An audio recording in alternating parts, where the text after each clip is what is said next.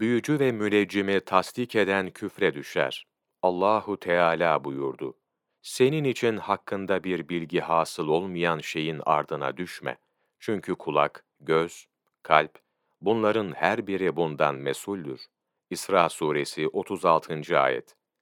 Katade rahmetullahi aleyh hazretleri bu ayetin tefsirinde der ki, duymadığın halde duydum, görmediğin halde gördüm, bilmediğin halde bildim deme. Bu ayette helal olmayana bakmaktan, harama kulak vermekten, caiz olmayan bir şeyi arzulamaktan nehi vardır. Cenab-ı Hak buyurdu. O Allah gaybı bilendir. Öyle ki gaybına kimseyi muttali etmez. Meğer ki beğenip seçtiği bir peygamber ola. Cin suresi 26. ayet. İbnül Cevzi diyor ki, gaybı bilen, mülkündeki tasarrufunda hiçbir ortağı olmayan Allahu Teala'dır. Peygamberlerden seçip beğendiği kimse hariç, gaybına hiçbir insanı muttali kılmaz.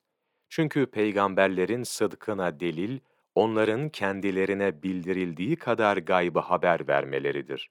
Öyleyse, risalet verdiği kimseleri dilediği gayba muttali eder. Resulullah sallallahu aleyhi ve sellem Efendimiz buyurdu. Her kim müneccime veya kahine gider de onun söylediğini tasdik ederse, peygambere indirilmiş olana küfretmiş olur. Halid Cüfeni rahmetullahi aleyh'ten şöyle rivayet olunmuştur. Resulullah sallallahu aleyhi ve sellem Hudeybiye'de geceleyin yağmur yağdıktan sonra bize sabah namazını kıldırdı.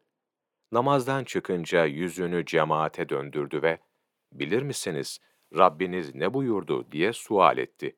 Allah ve Resulü bilir dediler. Dedi ki: Allahu Teala kullarımdan kimi bana iman etmiş, kimi de kafir olarak sabahlamıştır. Her kim Allahu Teala'nın fazlu rahmetiyle üzerimize yağmur yağdı dediyse, işte o bana iman etmiş, yıldıza iman etmemiştir.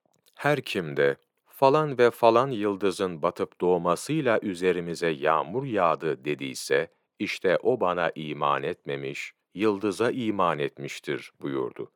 İmam Şemsüddin Ez-Zehebi, İslam şeriatinde büyük günahlar, sayfa 152-153, 28 Aralık Mevlana takvimi.